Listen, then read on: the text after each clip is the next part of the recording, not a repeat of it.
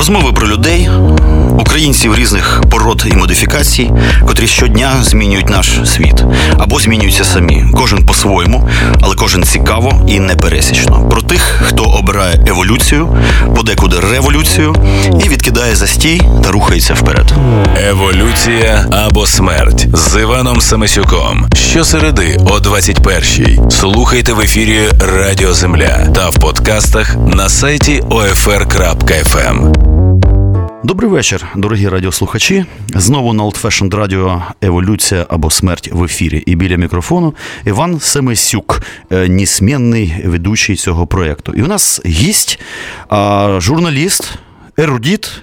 Кримчанин і просто красавчик Павло Казарін. І ми сьогодні продовжуємо тему українських ідентичностей. І ми поговоримо про кримські ідентичності в найширшому о, о, розумінні цього слова. Я думаю, і в просторі, і в часі. Я розумію, що ти не історик, все ж таки. Да, я філолог. Філолог. От. Ну, е, менше з тим, е, значить, ерудіт. Ерудіт, котрий вміє значить, користуватися своїм ерудізмом, це вже читає інтелектуал. Е, з чим я вас і вітаю. Привіт. Привіт, привіт, дорогой. Така от історія. Значить, дійсно, часи непрості. Ем, Україна сама себе відкриває із середини, і ззовні, і ми переосмислюємо себе. Ми е, міняємо оптику, е, котрою через котру ми сприймаємо світ. Е, є купа різноманітних таких стратегічних процесів від якоїсь такої повзучої, не побоюсь цього слова, але лагідної українізації до якогось такого навіть національного реваншу етнічного. І, власне, Крим. Фактично, він нам впав на голову тільки тоді, коли у нас його забрали, грубо кажучи, як явище, котре ми почали аналізувати. Так от, у нас є така рубрика внутрішній конотоп. Це, значить, у нас киян в студії буває мало, киян взагалі мало вже на світі, на планеті. Я завжди питаю: а що там у вас, ребята? Твій особистий внутрішній конотоп. Ти ж з Симферополя, правильно? Так, да, я там родився і вирос. Ти можеш сказати якось красиво в трьох словах: Сімферополь це що? Для тебя? Ты знаешь, я помню, года два назад я переехал в, в Киев в 2014 году, как и, собственно, много моих земляков. И я помню, брали там интервью и спро- спросили там, среди прочего, а какой у тебя любимый город? И я сижу, так знаешь, перебираю, как бусинки в четках. Там э, Стамбул мне нравится, там Прага мне нравится. Потом все неожиданно для себя беру и отвечаю Симферополь. И говорю, ребят, вы не поймите, я с ума не сошел. Я все про Симферополь знаю, что он маленький, грязный, аляповатый, с абсолютно архитектурной эклектикой. Но, блин, у этого города монополия на мои детские воспоминания. Я могу прожить в красивейших городах Европы и мира. В Брюге могу, э, там, не знаю, до правнуков э, дожить, но в Брюге никогда не появится моих детских воспоминаний. И отвечая на твой вопрос, Симферополь – это город, у которого есть монополия на мои детские воспоминания. Слухай, так ты любишь себя в городе или город в себе? Я щось не можу зрозуміти. Ну, ты знаешь, это город, в котором я прожил 29 лет. Вот если бы я удрал из Симферополя в 16, например, или в 17 после школы в Киев поступать, как это делали многие, или там, то, наверное, он бы остался для меня на уровне какого-то вот такого очень небольшого пласта, там, не знаю, дворовых посиделок, гоняние мяча где-нибудь там, я не знаю, на детских площадок. А он уже во мне остался и первыми влюбленностями, и, я не знаю, и первыми разочарованиями, и первым профессиональным карьерной неудачей, и первым профессиональным карьерным успехом. Он вообще вмурован в меня просто где-то на 3, 4, 5 этажей вглубь. И я никуда от этого не могу деться, я это из себя никогда не смогу выкорчевать. Да я на самом деле-то и не стремлюсь особенно, если честно. Ясно, слухай, у нас просто була така от історія. Ми робили вже одну з передач е, е, про Крим про кримські ну такі е, субкультурні ідентичності з паном Георгієм Стуро, у котрого є такий гурт, проєкт е, Севастопіль називається. Він таким чином е, в Севастополі, як уже корінний Севастополець і значить, этот, кримчанка, син дочь офіцера, він тролив м'ясну вату цим от Севастопіль, цим приколом. Однак він сказав так, що, чесно кажучи, я от звідти звалив, і абсолютно ніякого бажання туди вертатися у мене нема. Тим більше, що цей Севастополь це взагалі історія, типу, не така, як весь інший Крим. І каже, мені там люди просто не подобаються. Фігові ребята там живуть. Це сказав е, корінний кримчанин. От, І що ти скажеш з цього приводу? Що за люди там живуть? Ты знаешь, они разные. Вот ты начал эфир с того, что сказал, что Украина до 2014 года в Крым особенно не вглядывалась. И это правда. Это процесс был вполне себе взаимный. Крым, несмотря на то, что он полуостров, он жил вполне себе с островной ментальностью. И знаешь, одна из самых популярных фраз была о том, что за Перекопом, то есть вот за Перекопским перешейком для нас земли нет. Крымчане вообще были очень аналоговые. Мы редко летали за границу, мы редко пользовались банковскими карточками, мы редко пользовались безналом. Почему? Да потому что, на самом деле, э, пространство полуострова на долгие-долгие постсоветские 23 года это было пространство овеществленной ностальгии.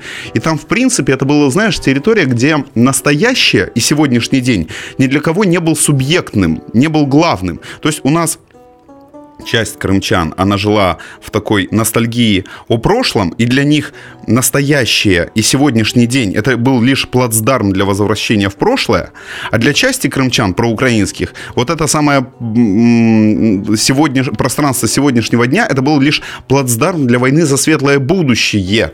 И поэтому, вот, знаешь, там было очень популярным критиковать полуостров, мол, приезжаешь, у вас там разруха, там в головах, в парадных, вы там хотя бы улицы приберите. А вот в том-то и дело, что этого не происходило, вот этой самой уборки Крыма, просто потому что для всех настоящее и сегодняшний день не был как бы средоточием э, смыслов. Он был э, как, воспринимался как плацдарм, либо для э, возврата в прошлое, в некий золотой придуманный советский век, либо для э, скачка в некий будущий золотой украинский век. человек, А, вот это вот пространство Слухай. настоящее было размыто. А, слухай, а якщо взяти оцей а, кластер людей, котрі занурені в минуле, а, чи не здається, ну мені принаймні таке от зараз слухаю, мені здається, що ці люди цілком і повністю, в принципі, якби ну, в російській ідентичності знаходяться. Тому що а, це ти описав якби такий, по-моєму, російський сучасний світогляд. Ты знаешь, я тебе опора больше на хочу прошлое. сказать. Это вот даже не столько про российский, сколько вообще Российский, просто... я могу просто российский. Про, э, крымчане всегда были, вот м, Крым до 2014 года называли пророссийским регионом, это не совсем так. Крым вообще это просоветский был регион. И э, почему, кстати, вот что роднило Крым и Донбасс? Дело в том, что и для того, и для другого региона на советские годы пришелся золотой период их существования. То есть, что такое Крым в советское время в условиях железного занавеса? Это самый популярный курорт, это там от 6 до 8 миллионов туристов ежегодно, это минимум продуктового дефицита, ну, потому что просто э, город снабжался по туристическим, соответственно, лекалам и так далее, и так далее это вот, знаешь, огромное количество советских мифологем. Там, а, в- там формула Пабло Неруда, Крым, орден на груди планеты Земля. Да? Это Крым, там, край садов и виноградников и так далее. То есть, знаешь, крымчане, они тогда же там на Сочи, на Анапу, на Геленджик смотрели свысока. Типа, ребята, ну что там такое? Вот мы настоящие, как бы, а, настоящая здравница и так далее, а вы все там уже второй, третий сорт. Слухай, а ти кого І- називаєш кримчанами, до речі? Ну, в этом смысле те люди, которые так или иначе на тот момент уже жили на полуострове, Тобто- они чаще всего появились там после войны, Ну, после власне. депортации крымских татар. И, собственно, моя семья переехала в Крым в 82 году из Владивостока, потому что отцу предложили возглавить кафедру в, уни- в местном университете. З зеленого клину, відповідно, значить, ти е, родовід все одно український, виходить. Це ж Владивосток. Ну, Сто років тому там були навіть спроби створити українську державність е, в тому регіоні. Да, в- ну, в- возможно, хотя на самом деле там проблема, особенность была в том, что оба моих деда были военные, и просто в какой-то момент их Там в рамках советских ротаций, да, забросило на Дальний Восток. Так вот, ты знаешь, в этом смысле и Донбасс тоже был ам, таким очень ностальгирующим по Советскому Союзу, потому что на Донбасс тоже пришелся золотой век существования где-то на 70-е, 80-е годы. Я вот с коллегами разговаривал, они говорят, ну, что такое Донбасс, да, то есть на шахту брали всех, э, кто мог работать в этих нечеловеческих тяжелых условиях шахтной выборки, но в принципе ты могли брать и после э, там отсидки, и без образования, и сразу после армии, и в принципе если ты был таким физически мощным, ты мог зарабатывать больше университетского профессора или даже больше, чем университетский ректор, просто Причем за счет своей, да, просто за счет своей физической выносливости. И поэтому и Донбасс, и Крым роднило вот это, на самом деле, просоветская ностальгия. Самое удивительное, что м, реальная Россия, все постсоветские годы, она очень сильно отличалась от, э, от той России, которую себе придумывали крымчане. Они же ведь, если и придумывали себе Россию, то они как ее придумали? Ну, из телепередач э, Дмитрия Киселева, да, там, я не знаю, из, э, там, я не знаю, программ российского телевизора, из небольших курортных э, таких туристических поездок в Москву и в Питер. А как живет Пенза, как живет Саратов или Саранск, никто же в Крыму ну, не догадывался. Не забуваємо ще про туристическую браваду россиян в Крыму, которые с грошима приезжали, конечно, сорили и так конечно. далее. Конечно. И многие хотели, собственно, а, не столько России, сколько возвращения в этот придуманный ими Советский Союз.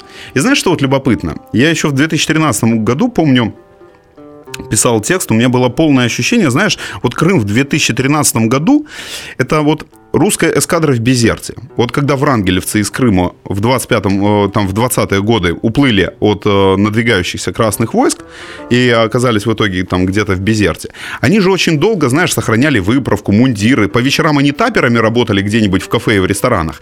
А днем или утром выходили на построение, парадно поднимали этот имперский флаг, пели «Боже, царя храни». И еще даже имперский последний крейсер э, генерал Алексеев не пошел на металлолом. Он где-то стоял там э, ржавел где-то на, э, собственно, этих пирсах, и вот это был Крым в 2013 году. Он, знаешь, так как бабушкина закатка, что-то из далеко забытого имперского прошлого. Продолжал ходить с российскими имперскими флагами, петь там «Боже, царя храни», но уже на советский манер. Но казалось, что все, это, знаешь, уходящая натура, что все они сейчас разбредутся работать таперами по ресторанам, и вся эта отголосок реальности канет в небытие. А потом, внезапно, в 2014 году происходит ситуация, которая, на самом деле, мне напомнила один эпизод из одного фильма – был такой дурацкий голливудский фильм «Послезавтра». Там сюжет в том, что температура во всем мире за двое суток падает до минус 40.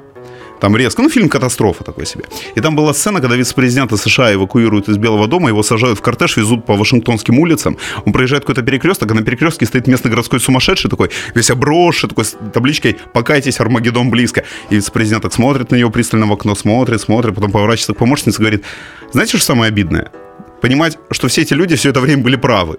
То есть вот мы жили в Крыму с ощущением того, что вот эти вот маргиналы, которые ходят там с имперскими или советскими знаменами, все это уходящая в небытие какая-то история. Они, они просто обречены, как осенние листья. Просто время еще, еще не сдуло с деревьев. А тут внезапно происходит февраль 2014 года, и ты понимаешь, что ты весь такой современный, там, а, прогрессивный и так далее, что ты оказываешься маргинал, а они все трендмейкеры. И ты смотришь, думаешь, блин, обиднее всего понимаешь, что все эти сумасшедшие люди все это время были правы, что Россия встанет с колен, попрет э, с оружием на постсоветское пространство для того, чтобы восстанавливать империю и отбивать свое право суверенно делать ошибки і скакати по граблям. Ти знаєш, це мені нагадує трошечки, якби таке, у нас же ж в Україні на, на большой землі, що називається, в принципі, зеркальна ситуація. Маргіналами сприймалися ті люди, е, котрі педалювали цю тему, що ребята, типа, скоро на нас попруть москалі. І всі там, що дурак, типа, які москалі. Так само це сприймалося насправді. Я тебе чесно хочу сказати, знаєш, як виглядить мой худший ночной кошмар? Это то, что я внезапно просыпаюсь в сентябре 2013 года. Я знаю все, что будет дальше. Я знаю, что разгонят студентов, что выйдет Майдан, что Майдан будет разгонять и расстреливать. Он в итоге выстоит, сбежит Янукович, вторгнутся в Крым, собьют Боинг, начнется война на Донбассе, будут взрывать э, украинских офицеров, э, начнется война полноценная с вторжениями Иловать Дебальцева. И что я с этим всем знанием буду делать в сентябре 2013 года? Я, у меня после слов, а в этот момент президент Грузии возглавит Одесскую область, вообще в психиатрическую лечебницу увезут. Единственное единственное, что я со всем этим знанием в сентябре 2013 года могу сделать, это купить доллары по 8. Отака прагматика, але не тут то було. Значить, зробимо невеличку музичну паузу на цій драматичній ноті. Це у нас буде, здається, Джамала, так? І пісня під назвою Неандертальці. От якраз про неандертальців ми послухаємо зараз.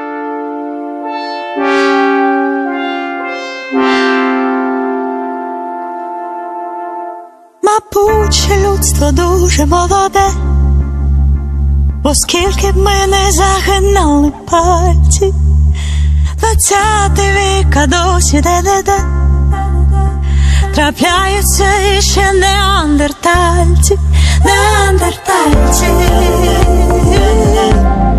неандертальці,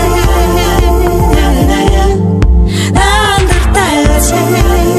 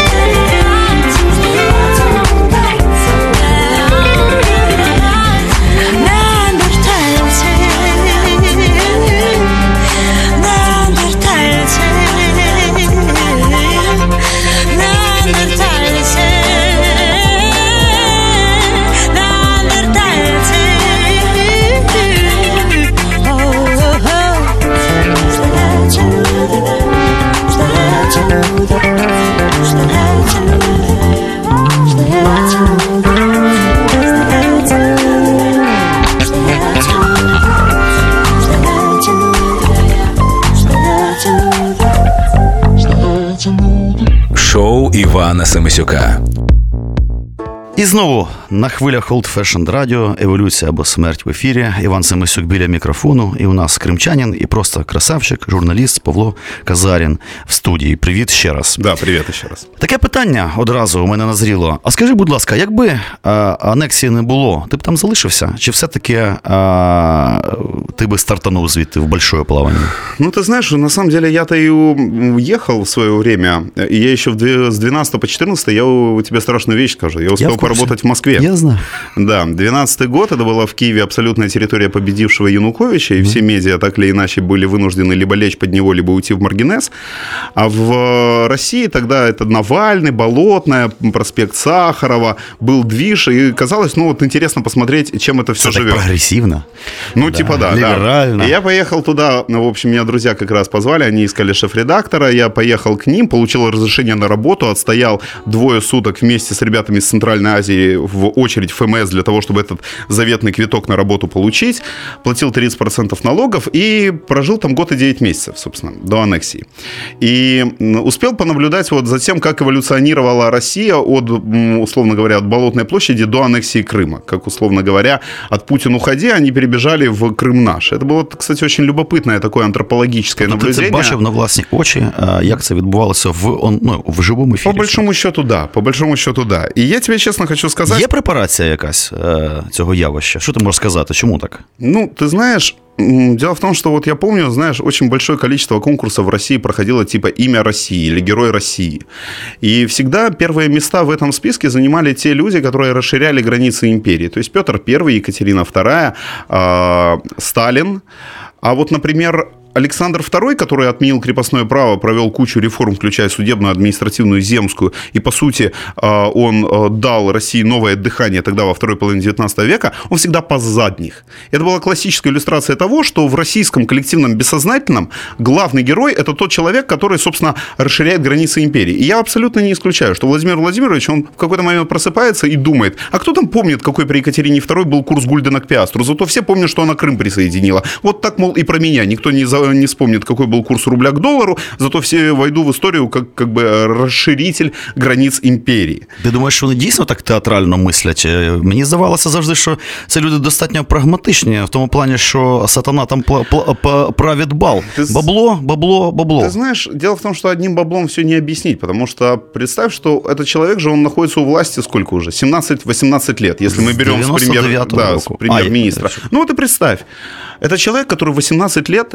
не держит в руках бумажных денег. А зачем они ему? Это человек, который 18 лет не ездит на общественном транспорте. Человек, который 18 лет не приобретает самостоятельно какие-то вещи, потому что ему эти вещи просто приво- привозят, если они ему нужны.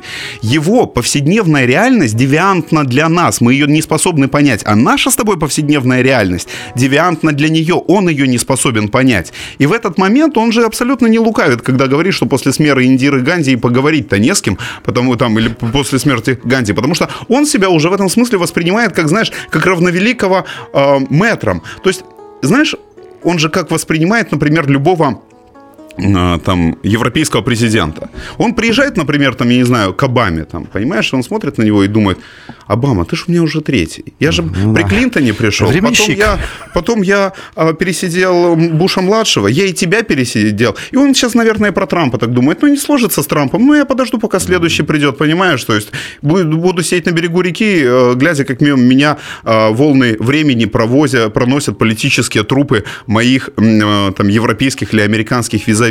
Поэтому я как раз абсолютно не исключаю того, что в его, в рамках его сознания история про Крым, про империю, про вставание с колен, это вот э, вполне себе непридуманная реальность. Эм, потому что может быть, на, первых, э, на первом этапе только деньги имели значение, а потом, когда денег много, тебе же хочется чего-то большего, о душе подумать. Вот, наверное, так и происходит. Слухай, а давай торкнемося ще такої теми, майже філософічної. Е, Річ у тім, що е, ну, дійсно Україна різна, Україна клаптикова, і мені цікаво, як сприймається, скажімо, е, е, Проукраїнськими українцями, однак, котрі е, ну, не є носіями, так скажімо, етнічної пам'яті, е, історичної тяглості, скажімо, ну вони не є нащадками там Гетьманщини, там і так далі. Тому подібне. Як вони сприймають і чи бачать вони взагалі, що е, оцей якби національний реванш, е, котрий переживають українці, у котрих є ну національний інстинкт, да, типу, як це сприймається? Тому що я бачу часто доволі таки насторожено, і е, часто це потрактується як якийсь такий оголтілий там націоналізм, ледь чуть ли не фашизм, цей переляк постійний такий. І взагалі, як про українські, скажімо так, ну, українці не українського етнічного походження, як вони взагалі. Е, Принаймні, ну, хтось із них планують інкор, ну, інкорпоруватися. От, Это всі классный процеси. вопрос. Это классный вопрос. Я тебе больше хочу сказать. Понимаешь, легко быть украинцем, когда у тебя мама из Ровно, папа из Житомира, в детстве тебе пели колыбельные на украинском, Власне. а дома висел обязательно рушничок на портрете Тараса Я, Григорьевича я Шевченка. постійно галичанам про це кажу, що ребята, звісно, вам легко по-українськи да, говорити, да, не те, що да. нам киянам. Для нас це подвиг. Да, вот, понимаешь, а ведь что такое быть украинцем, когда у тебя м, в детстве тебе пели колыбельное на русском, дома у тебя стояло полное собрание сочинений Александра Сергеевича Пушкина, и вообще ты вырос в лоне какой-то русской православной культуры, например. Або русська городська культура. Да, ты вот начал свой разговор, с, э, собственно, сам, э, весь эфир с упоминания о том, что мы живем в эпоху возрождения, в том числе такого этнического украинского проекта. Ты знаешь, я позволю себе не согласиться. Мне кажется, вот эта история про український політичний проект. Я Ведь вот з как великим рахунком це я мав на увазі. Я маю на увазі, що це реванш українських, е, скажімо так, інституцій, реванш українського самоуправління, е, реванш магдебурзького права, такого метафізичного. Да так? вот знаешь, да, вот ты знаешь, ведь, что происходило? А, вот мы в 2014 году стали свидетелями появления на Майдане украинской политической нации, когда вне зависимости от того, на каком языке ты говоришь, на какие буквы заканчивается твоя фамилия, есть какие-то политические постулаты, вот проверочные вопросы. Если ты с ними соглашаешься, то ты с нами, если ты с ними не соглашаешься, то ты по другую сторону баррикад, и у нас поэтому, условно говоря, этнический украинец Сергей Глазев может быть советником Владимира Путина и сторонником русского мира, а к- Сергей Негаян, этнический а, армянин, да, или э, Жизневский, белорус, или, например, а, там а, мои знакомые этнические этнические русские, которые сражаются в АТО и ушли добровольцами, они вполне себе часть українського політичного проекта. А давай сформулюємо тоді, проартикулюємо точніше ці базові питання. Я думаю, что главный вопрос, главный и принципиальный, это чьей победы и чего поражения ты желаешь в этой войне. Які ще? А, а из него на самом деле все выползает. Сейдж. Если человек скажет, что он хочет победы Украины и поражения России, то, скорее всего, он ответит, что и Крым украинский, он ответит, что и Донбасс украинский, он ответит, что... ам, я думаю, что это, знаешь, базовый такой контур задает. Ну, а в, в дальнейшем уже можно договариваться. Вот я, кстати, совершенно не исключаю того, что вот детали, как будет устроено и обустроено украинское государство, вот ответы на все эти вопросы будут у всех разные. Кто-то хочет, там, не знаю, там, повыше налоги и повыше welfare. Кто-то хочет поменьше налоги, послабее государство, и государство как ночной сторож, там, я не знаю. Кто-то хочет либертарианства, кто-то хочет протекционизма, кто-то хочет свободного ношения оружия, кто-то не хочет. Кто-то украинский, условно говоря, демократ, кто-то украинский республиканец. Это нормально, что такие вот разбежности, э, что они есть. Главное, что это общий контур. Мы внутри уже договоримся между собой. И, может быть, одни партии будут побеждать, другие уступать.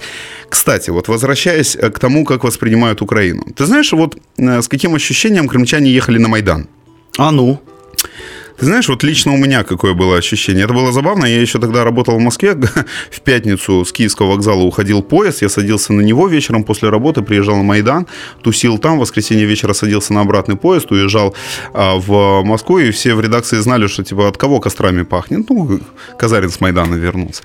Вот. И таскал еще редакцию свою. Типа, ребята, поехали, посмотрим. Потому что, а, и они, помню, приезжали такие обалдевшие, знаешь, потому что говорят, мы выходим такие, а хоп, приходим на центральную площадь. Тук-тук-тук, мент бежит, а за ментом гражданское общество такое, у понимаешь? В России это все наоборот, обычно гражданское общество, а за ними мент. вот. И фишка была какая? Как мы это воспринимали? То есть э, у нас было ощущение, что украинский поезд государственный, состоящий из вагонов, он вырывается из постсоветского этого болота, для того, чтобы уйти в европейское депо, в нормальные правила общежития, в нормальные принципы сосуществования. Вот. А потом и мы понимали, что вот одним из этих вагонов обязательно будет наш Крым, который будет плевать семечками в тамбурах и регулярно срывать стоп-кран. Вот, и писать маркерами или баллончиками на стенах вагона какие-нибудь проклятия в адрес машиниста. Но никуда он не денется, его все равно отбуксируют как бы на запад. А тут приходит в какой-то момент а, другая страна, отцепляет твой родной вагон и прицепляет к другому поезду, который идет даже не то, что на восток, он идет в социальную архаику и живет поперек всего того, во что ты веришь. Ти знаєш, я про що подумав? Ми тут якраз з паном е, Мартинюком говорили про ці всі от історії, і дійшли такого висновку, з ним можна сперечатися. Однак, е, що Європа. е, Закінчується там, де закінчується е, історично Магдебурзьке право. Тобто це Смоленськ, це Чернігів, да, і це там якісь козацькі е, міста Дніпропетровщини, колишньої значить, Дніпровщини, там, де були в 17 столітті свої магістрати, там ля-ля та поля, отака от самоуправління. І у нас плюс ще є там Одеса, там не було Магдебурзького права, однак там було Портофранко. Так? Тобто це такий ну, ну, місто середземноморської культури за великим рахунком. І от якось ми так подивилися на мапу і побачили, що ага, ребята, е, здається, що ми не зможемо е, ці кордони все ж таки переступити, тому що ця тяглість все-таки сотні років е, історичного досвіду.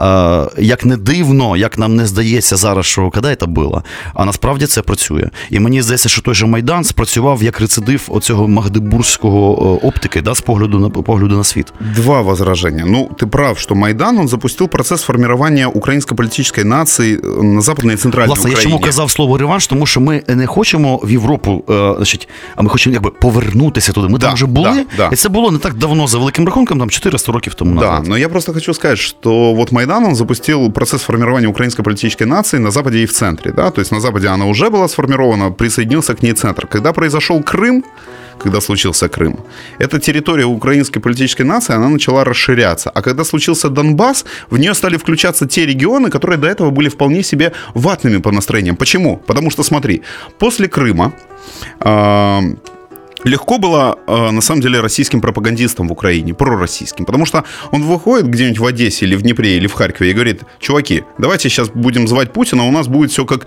в Крыму. Придет чужая армия, выполнит за нас практически бескровно всю грязную работу, и у нас пенсии вырастут. А после Донбасса у российскому пропагандисту что он будет в Одессе говорить? Мы сейчас поднимем флаги российские, позовем Путина, и у нас будет как в ДНР. ДНР это очень хреновая ролевая модель, чтобы к ней можно было апеллировать, и чтобы э, ее повторение можно было желать. А по поводу, ты знаешь, исторической обреченности я тебе все-таки возражу. Ты знаешь, если бы кто-то кому-то начал рассказывать э, Япония – это пример страны, где еще в 19 веке самурай мог опробовать остроту меча на прохожем. А про Южную Корею мы до середины 20 века не знали вообще практически ничего. А Финляндия воспринималась э, в, там, еще в 19 веке как пространство, где живут некие непонятные чухонцы. Но, тем не менее, опыт, отсутствие опыта государственности не помешало Финляндии выстроить одну из самых эффективных моделей государственной Северной Европы. Э, например, в Японии им национальный менталитет не стал преградой для построения очень эффективного государственного аппарата как и в Южной Корее. Ты знаешь, я в этом смысле воспринимаю менталитет и опыт, как кубик Рубика. Помнишь кубик Рубика? Вот у каждой грани, у каждого кубика внутри этого кубика Рубика есть несколько сторон, которые ты можешь повернуть эм, наружу, да, вот одна сторона желтенькая, другая зелененькая, третья синенькая и так далее. Представь, что кубик э, Рубика весь – это национальный характер, а что каждая его деталь – это какая-то черта национального характера. И из одной и той же черты национального характера ты можешь вывести несколько последствий. Ну, например, из хатоскрайности ты можешь вывести как индивидуализм, так и, например, э, равнодушие. Из э, какого-нибудь простите, разгильдяйство ты можешь вывести как склонность к венчурным проектам и таким рисковым, так и на самом деле какой-нибудь авось, который погубит любое здравое начинание. И вот история успешных государств, это люди, это история про пересобранный правильным образом кубик Рубика национального менталитета, когда они из своих э, присущих народу качеств э, повернули это те качества национального характера той стороной к миру, которая отвечает вызовам. И поэтому японское, например, чинопочитание позволило им выстроить вертикально интегрированные эти гигантские Toyota, Mitsubishi и так далее, и так далее, и так далее. А финны, например, со своей, я не знаю, традицией там, а, может быть, какого-то там... Собирательства. Ну, не знаю. Тем не менее, они построили одну из самых эффективных систем среднего и высшего образования в Европе. И я к тому, что если вы у нас говорят, знаешь, там, менталитет не тот или национальный опыт не тот, ребят, мы просто не пересобрали кубик Рубика национального менталитета так, чтобы быть адекватными вызовам епохи. Вот і все. Ну що ж, зробимо тут музичну паузу, і тему ми цю продовжимо буквально за 5 хвилин. І послухаємо ми групу Boombox пісню під назвою Вахтюри.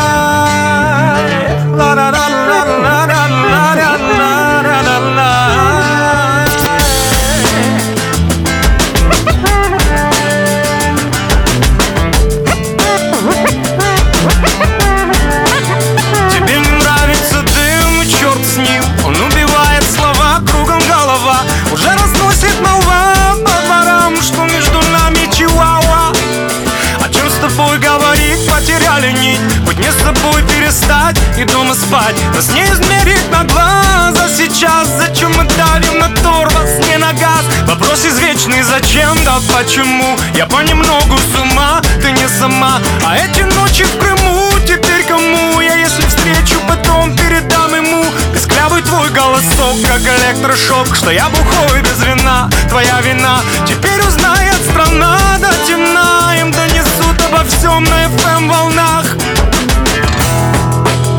Я помню белые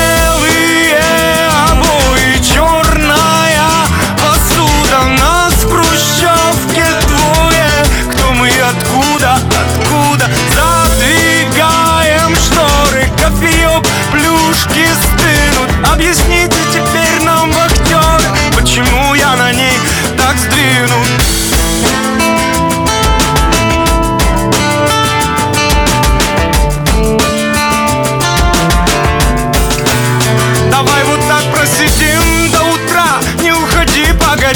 мне пора. И если выход один впереди То почему мы то холод, то жара Раскладывать по местам И поворачивать вспять. Ну вот опять Прикосновения плавили мой металл. Ты элемент номер пять Не дать не взять. Идет к финалу игра В этот раз. А ты все так же молчишь Я говорю. Минут пятнадцать осталось до утра. Не вызывай так словлю и свалю. Попробуем все подшить Не ворошить. Мобильные номера постирать. А уходить не спросив Нету сил. Давай попробуем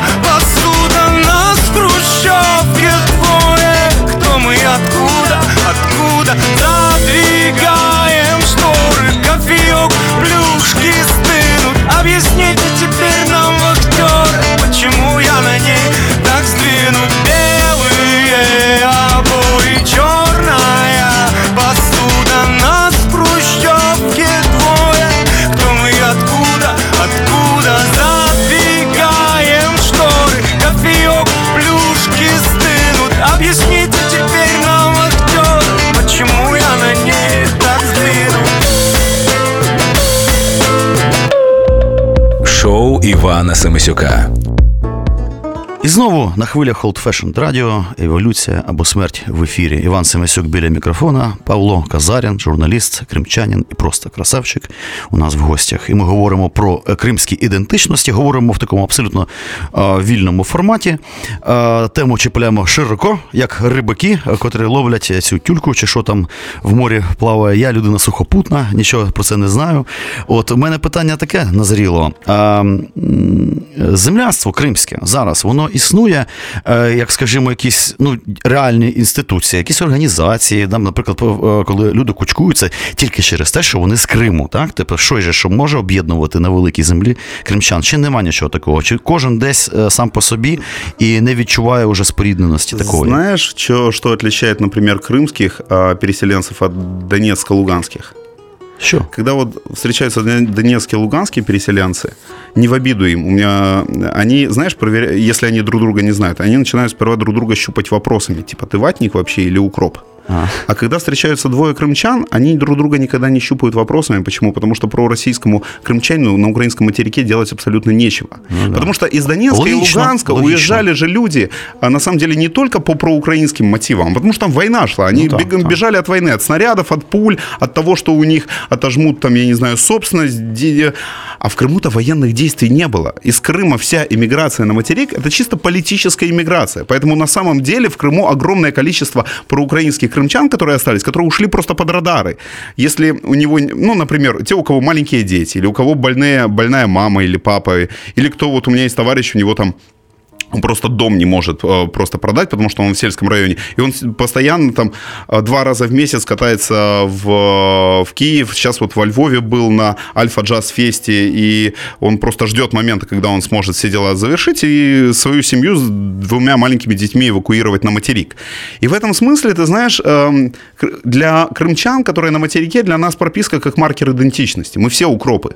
Потому что не было смысла переезжать, если ты не, собственно, проукраинский, если ты не принял Украину для себя через Майдан, через э, войну и так далее. И поэтому нас здесь, на самом деле, немного. Если переселенцев с Донбасса где-то полтора миллиона, то нас где-то тысяч пятьдесят. Це 50. дійсно небагато. Це райцентр великий. Да, но э, мы раскиданы по разным городам. Украинским. И, конечно, на самом деле, э, знаешь, очень радостно, когда едешь там, по киевским улицам или каким бы то ни было, встречаешь машину серии АК или самый эксклюзив машина серии СН, это севастопольские номера. У меня, например, самого АК до сих пор я катаюсь, и там, там встречаешь кого-то, бибикаешь или там притормозишь. Там. Я в Ивано-Франковск приезжаю, меня тормозит девчонка патрульная, а оказывается, это Алена Била из Севастополя, которая кайтсерфером была в Севастополе, уехала в Ивано, из, Ивано, э, из Севастополя в Ивано-Франковск в 2014 году, поступила в патрульную полицию, перешла на украинский язык, и вот уже э, там почти три года патрулирует улицы Ивано-Франковск. Кайтсерфер! она говорит, я и государство, я и система, там, не знаю, там, насилия, контроля, принуждения, это вообще две совершенно разных реальности. Нет, нет.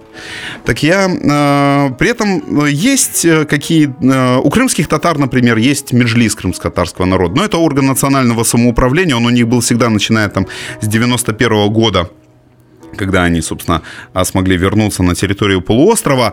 У крымчан не крымских татар, ну, такого представительного органа нет, но вот эти все горизонтальные связи, они всегда простроены. То есть ты там вот поедешь, там, не знаю, там в Винницу, там есть Серега, он из Жанкоя, там, вот на тебе, там, спешите с ним. А ты куда поедешь? А ты в Черновце, а там, там Машка, она живет, она из Ялты, обязательно напиши и пойдите кофе попейте. То есть вот на таком уровне они вот соціальні сети вот так, от, як паутинка простроєна. Тобто це е, земляцтво реально існує, і воно достатньо ефективне, коли треба вирішити якісь комунікативні питання.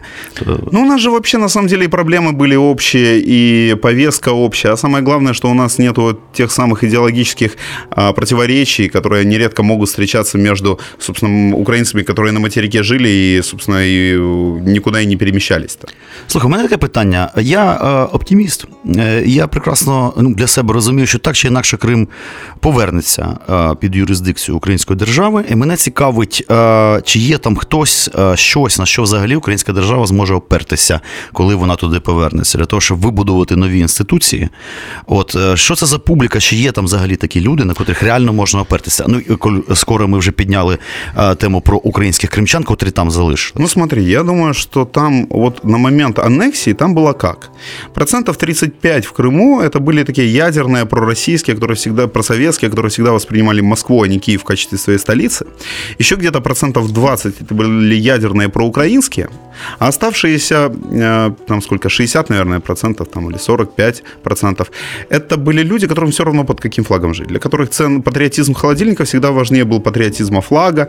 Я тебе больше хочу сказать, такие люди есть в любой абсолютно украинской области. Если бы, например, точно так же Москва выбрала в качестве объекта атаки не Крым, а, например, какую-нибудь Сумскую или Харьковскую область первым делом, точно так же мы бы обнаружили, что и там есть люди, которым все равно под каким флагом жить. Они сегодня живут под российским, придет Украина, будет жить под украинским. В феврале 2014 года эти равнодушные ситуативно примкнули к пророссийским, потому что информацию о Майдане они черпали из уст российских журналистов.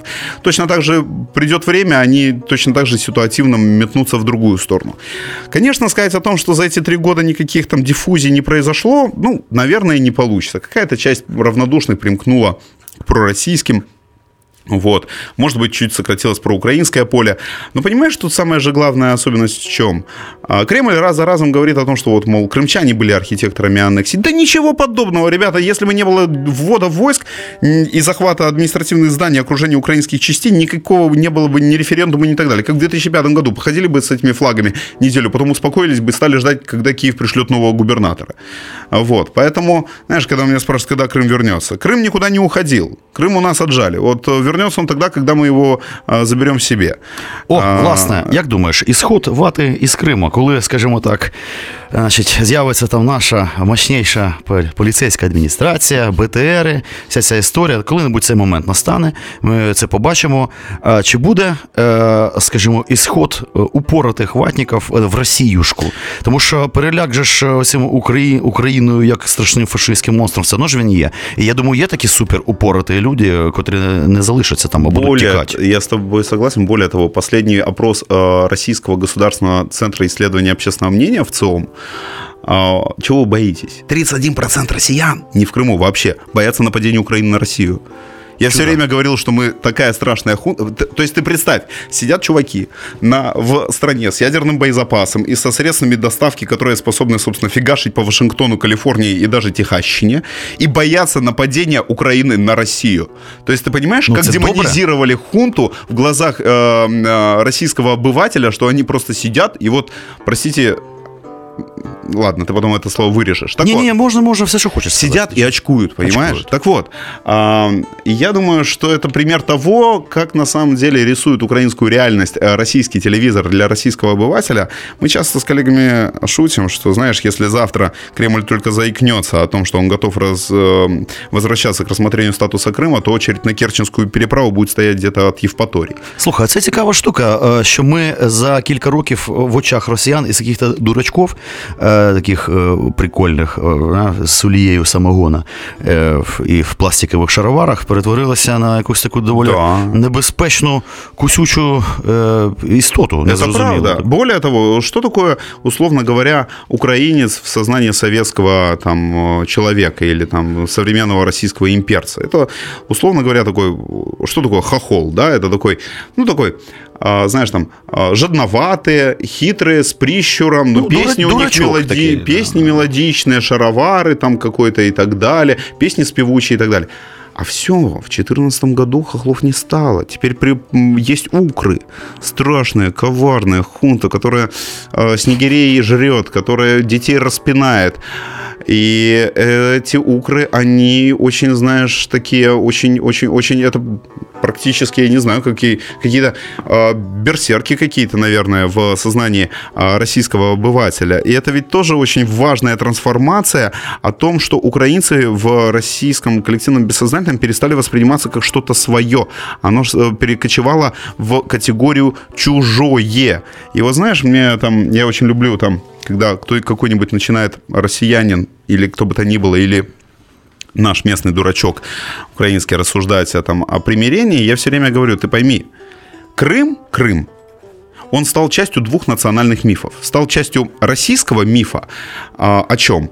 Об империи, восставшей с колен, о а, торжестве российского оружия, о действительно там, красивой, бескровной практически, там несколько человек только погибло а, во время аннексии там, а, военной операции, которая а, там войдет, наверное, в учебники там, военного искусства и так далее. И история про Крым, про аннексию Крыма одновременно стала частью украинского национального мифа про предательство, про нож в спину, про подсечку в тот момент, когда ты этого не ожидал. И эти два мифа, они не способны притягиваться. Они как однородно заряженные магниты, они отталкиваются друг от друга. Для того, чтобы э, они притянулись, какой-то из двух мифов ты должен обнулить. Либо русский, либо украинский. Іншого и эта шляху война нема. идет, да, и эта война идет только за то, чей миф, собственно, мы обнулили. Слухай, а як ти думаєш, е, ти не думав про це, що коли-небудь ти повернешся туди чи ні? А Я маю на увазі не то, що там знаєш, піднімати целину цю ватну, а в, е, ну, скажімо, е, якщо все коли-небудь устаканиться, а, а воно устаканиться, а вата десь або будуть ходити на м'яких лапах, або збриється в Росіюшку, і буде варіант поїхати, скажімо, попрацювати там в Сімферополі, Ну, наприклад. я Чи думаю... вже, знаєш, этот осадок остался? Ты знаешь, это мой дом, это мой регион. Я понимаю, что он... а, процессы, которые там будут происходить, когда вот снова вся, эта- все эти подвижки и тектоника начнется, они будут очень важными и масштабными. Конечно, я поеду в Крым. Я не знаю, буду ли я там а, жить до конца своих дней после этого, или я просто приеду а, лет на пять для того, чтобы во всем этом участвовать, для того, чтобы все это отстраивать, вос- это да, разгребать и так далее.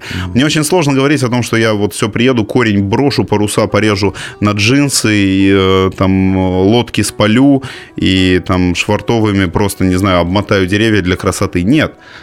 А, скорее всего, после этого все равно ты уедешь туда, где продолжится какой-то движ. Может быть, опять в Киев, может быть, в составе экспедиционного корпуса где-нибудь на российские территории. Может, в Донецк поедешь и Луганск смотреть за тем, что там происходит. Потому что, ты же понимаешь, масштабы а, масштабы потрясений, которыми будет сопровождаться отвоевание или возвращение Крыма, они будут такими, по сравнению с которыми 91 год может показаться на самом деле э, таким достаточно мирным и спокойным сценарием. Потому что я в этом смысле согласен. Как, условно говоря, Москва смогла украсть э, Крым? Она дождалась того момента, когда в Киеве был кризис легитимности, когда вчерашние, условно говоря, оппозиционеры э, перешли в кресло, но еще непонятно было, армия кому подчиняется, кому подчиняются силовики. То есть они нашли вот идеальную такую вот э, стечение обстоятельств, когда можно было вот на самом деле в, это, в эту брешь вклиниться. И точно такой же вариант для возвращения Крыма – это дождаться такого же момента внутри самой России, когда появится окно возможности, когда ты в него вклиниваешься и начинаешь навязывать свои правила игры, а не играть по чужим. А такие правила, а такой момент и брешь в российской реальности может возникнуть ну, в случае полного экономического краха, понимаешь? Причому невідомо коли, в принципі, це може бути як завтра, так и через 10 років. Мы же понимаем, завтра нефть упадет до 10 долларов за баррель, это будет одна Россия. Если она подскочит до 110 долларов за баррель, это будет совершенно другая Россия. Но мы э, живем в ситуации, когда, э, знаешь, глобальные политические и вообще э, какие бы то ни было циклы, они меняются не уже не за 20 лет и не за 10, а за 3-5. Ну що ж, Мабуть, блін, хотілося зачепити ще тему татар, тому що це окрема історія, дуже цікава. Думаю, ти щось е, можеш хоча б пару слів сказати наостанок, тому що у них ще складніше все, тому що тут ясно треба обирати український або там російський міф. А що робити татарам? У них є свій міф, це невеличкий, але завзяти народ іншої хати у них нема. Це якщо ватник може е, сваліть в Росіюшку, е, українець проукраїнський громадянин може поїхати на велику землю, а татари це велика трагедія. Да, у них як вони зараз момент, це все, да. якщо ти взагалі знаєш, це все переживають. Ти... Які процеси там в, в трех словах буквально відбуваються? Ну, в двух. Я, первый момент, который очень важен. Понимаешь, в чем штука? Почему Крым был, вот мы говорили, очень просоветский всегда. А крымские татары всегда были самые антисоветские. Ну, потому случайно. что нельзя принимать этику и эстетику того государства, которое отправило твой народ в депортацию по выдуманному обвинению и не позволяло после этого 50 лет вернуться домой, да? Можно, однако, якщо ти стаєш манкуртом абсолютно, да. ну це реально, да. И поэтому они были самыми такими не советскими, в по большей части просоветском Крыму. И когда Россия, водрузив на свои штандарты просоветскую этику и эстетику, ринулась за аннексировать украинский Крым, разумеется, крымские татары оказались а, такими выведенными за скобки, понимаешь? Вот есть вся Россия плюс крымские татары. И а, последние три года Москва и занимается как раз тем, что пытается проводить операцию по принуждению к лояльности. И тут есть еще один важный миф. В отношении Крыма есть два мифа. Ну, мифа с большой буквы М, да, то есть не мифа как выдумки, а мифа как система коллективных представлений. Вот есть русский миф о Крыме, да, два города воинской славы, Севастополь и Керчь, две обороны Севастополя, севастопольские рассказы Толстого, Пушкин, Бахчисарайский фонтан, там и так далее, и так далее, резиденция, летняя резиденция русских царей. А есть крымско-татарский миф о Крыме, пользуясь словами Максимилиана Волошина, это растоптанный мусульманский рай. А вот украинского Крыма, э, мифа о Крыме не появилось, потому что он стал частью Украины только в 1954 году, а советская Украина, у советской Украины не существовало даже мифа о самой себе. И поэтому украинского мифа о Крыме он просто не успел появиться. И Украина поэтому сегодня приватизирует крымско-татарский миф, когда рассуждает о полуострове. И в этом смысле это принципиальное противоборство, потому что эти два мифа, они друг другу противоречат. Они дают ответ на вопрос, чей Крым. Слухай, як ти думаєш, якщо дуже коротко, внутрішній ресурс у кримських татар є, щоб пережити ці тяжкі часи? Я очень надеюсь, потому что, ты знаешь, с одной стороны, они пережили советскую, советскую власть, хотя советская власть была искренне убеждена, что она так как раз переживет крымско-татарский народ. Они сумели сохранить свою идентичность, вернуться из Центральной Азии, сумели э, в условиях не содействия, а порой даже и противодействия и центральных, и местных властей уже после, в постсоветские годы обосноваться на полуострове, закрепиться. Они, ты знаешь, они довольно пассионарные, они довольно сплоченные, заключенные, они умеют, у них очень хорошо развиты горизонтальные связи, они субъектны, они не размываются, не атомизированы. И это, знаешь, во многом такой залог их внутренней силы. И мне очень хочется верить, что вот не будет, что Москве не удастся вот этот их внутренний хребет сломать через коляну. А, у нас є на музичну паузу а, ресурс невеличкий НВР Ізмайлов в ефірі. Якраз тим ми закриємо тему кримських татар і взагалі нашу сьогоднішню передачу. Дуже дякую тобі, що ти завітав до нас. Це було дуже цікаво. Е, Було б непогано, можливо, продовжити, тому що в мене на- народилося штук 20 нових запитань. Однак формат такий коротенький. Дякую тобі. Спасибо. До побачення. Шоу Івана Семисюка.